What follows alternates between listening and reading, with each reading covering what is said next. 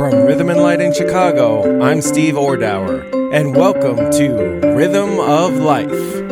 Mister Ernie Hudson. We haven't gotten here by accident.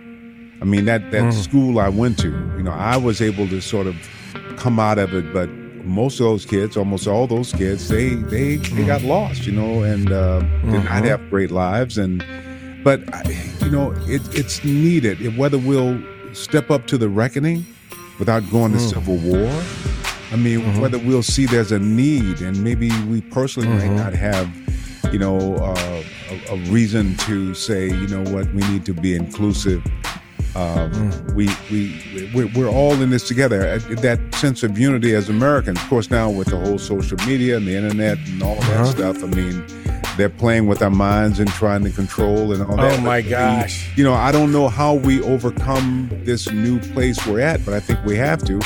And the thing with African-American movies and some of the stuff they're doing, these stories have not been told. They need to be told.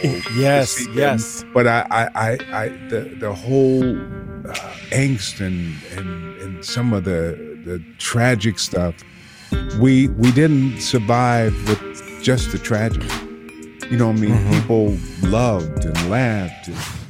So there was never a doubt sure, in my mind, a question that I would be successful. The problem was, I I think I, I prayed the, well, not the wrong prayer. I, I should have added to that prayer, I want to make a lot of money. You know? You know, when you ask, I just, I just want to work. I want to, I want to work. If you can just let me work in this industry, you know, I'll be, I'll, I'll, I'll honor it, and I'll be so thankful. I should have said, and make a lot of money. I forgot to put the money in. so, I'm sorry, I forgot how funny you were. I was doing a play in L A. Uh, I met Michael. Didn't know him actually. I, he was at a party, and I just sort of went up and and introduced myself and. and asked if he would introduce me to his agent, which he looked um, at me like, what, you know, I don't even know you. He called his agent, and the agent gave me an appointment to go see him in Beverly Hills. I was intimidated to be in Beverly Hills, waited and waited and waited, and finally he came out to call me in the office.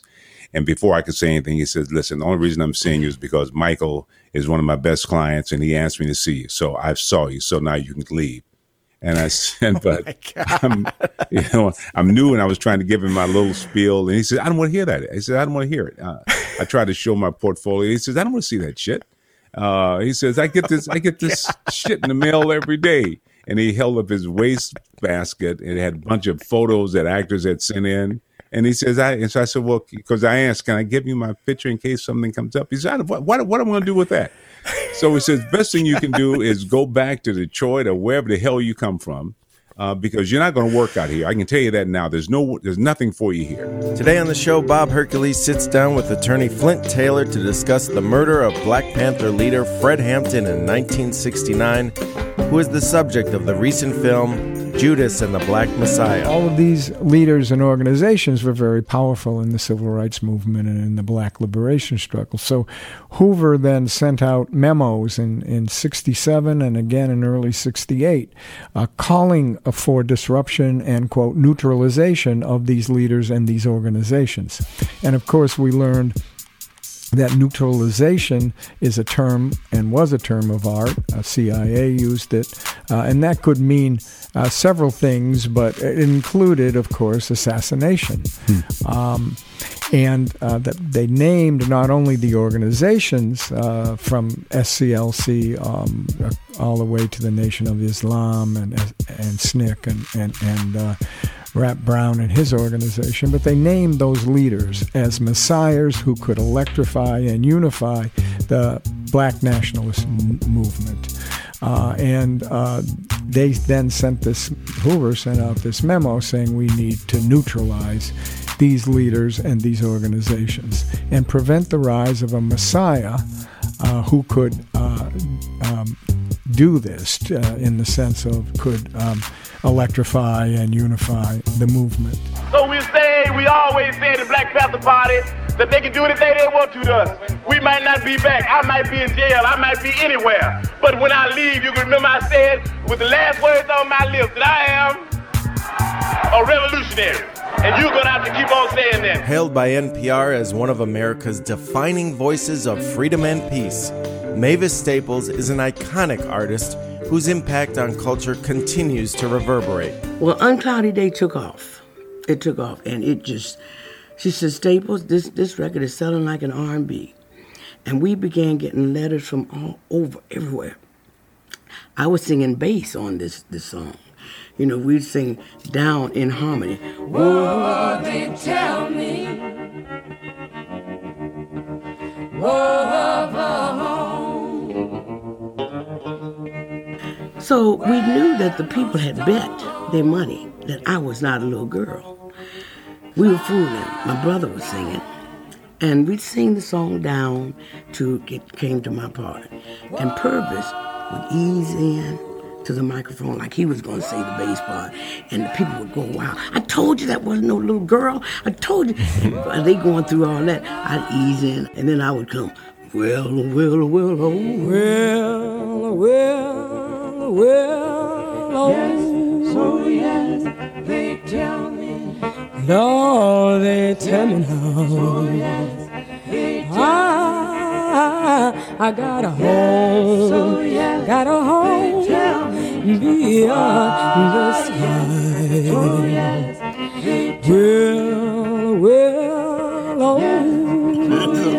Man, the people, the, the disc jockeys would say, this is little fourteen-year-old Mavis Staples singing on Cloudy Day. People would not believe I was a little girl. I bet they didn't. I had to be either a man or a big fat lady. So we would fool the people. You know, man, the place would go wild. A critic once said, give Jon Langford four hours with nothing to do, and chances are good he'll create another side project. Right? And, you know, we got quite good at, with minimal resources at, at actually putting on some kind of exciting show. But literally, it was all backwards. Rather than having a solo, someone would drop out. Right. You know, so I mean, that's where the Gang of Four perfected that as well. Right. It was like, that was like a dub reggae thing, you know. Where, yeah. Rather than some like add something else on top at this point. Right, the bass player drops out.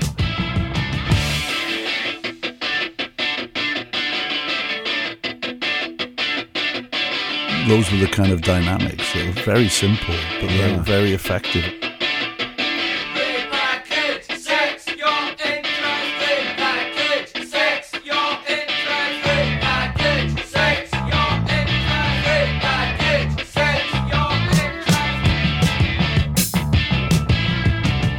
Was about, you had to be, I think the first gig with the Rosillos I was talking about, mm-hmm. we, the, the John Keenan actually, we told him we we only played slow songs. Uh-huh. We were going to be the first punk band that only played slow songs, and he just went, well, you better speed them up or they'll tear you apart.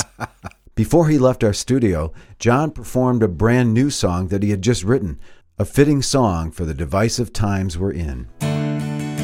The mission is to brighten and confuse you, distract and call you losers. You're all losers, losers, losers, losers. Ah, ah. Now we're all losers. I was motivated to start working on this book uh, right around the uh, election of Donald Trump. And we began to hear a level of hostility towards the press uh, that I did not remember in my lifetime. So I was really wondering how much of this was truly unprecedented in American history, and how much maybe did have some precedence. Hello, I'm your host, Steve Ordower, and welcome to Rhythm of Life. Today on the show, I welcome a dear friend and colleague, John Marshall, who has written a vital and timely book titled Clash, Presidents and the Press in Times of Crisis. This work explores the political, economic, social, and technological forces that have shaped the relationship between U S presidents and the press during pivotal moments in the country's history, and helps us understand how we arrived at our current troubled state of affairs. Today, guest host Bob Hercules sits down with the prolific author, journalist, and filmmaker Alex Kotlowitz. When I had finished the bulk of the reporting, I went through this um, kind of really deep depression, unlike mm. anything I've ever ex- experienced before, and I wasn't kind of self-aware enough to realize what was going on, but I realized in hindsight, I mean, I went into therapy, I needed mm. to, um, was it, it it had so much to do with all these stories that I had um, digested over the course of the previous few years. Mm. Um, I mean, for me, the great catharsis I had, of course, is I was able to take pen to paper and tell these stories. Right, and, right. And there's something really empowering about like your father had done many years With, earlier, about his to get it out on right. paper is cathartic, yeah, yeah. right? Wow, yeah. I, I mean, it's it's a it's a brave uh, book to have taken on, uh, and I again don't mean to take anything away from the trauma that they experienced, but for you as well, it's difficult. Um, but I'm so glad you made you wrote this book because again it gives us an insight. All we hear, uh, all we hear about is you know this person was killed in a shootout or this and that, and we we don't know right, who and, these people are. Right, and more often than not, you know, you read stories that some it was gang related, suggesting right. that you know the victim would kind of got their due or what goes around comes around, or we just have these stories or headlines of numbers like we're in a pennant race, you know, right. and we kind of forget. Uh, about these individuals. What inspired you to get into acting and and writing to begin with? You know, uh, I got married so young. Uh, I thought it would be very simple: get a job, take care of your family, buy a house, and you know how, how hard can it be? so.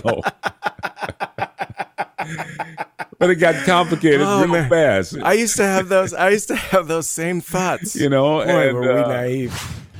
I'll just try to end with something fun. Uh, okay. Sure. Not in the book, but you know, after researching, you know, these presidents, it's almost felt like I was living with them as I as I wrote mm. each chapter. I was just so immersed mm. in in what they did, and kind of in my head, I imagined um, I was going to have a barbecue, and which presidents would I want to have at my barbecue? Oh, that's a good one. Uh, the, the one I decided I would least want to have would, would be Woodrow Wilson. Uh, first, uh, first he's a raging racist, so that's that, that pretty much knocks him out to begin with. Uh, even if you could set that aside, he was such a sort of stern. Uh, he just felt he, he was just sure he knew the truth about everything, uh, oh. and would just lecture oh people and be very stern.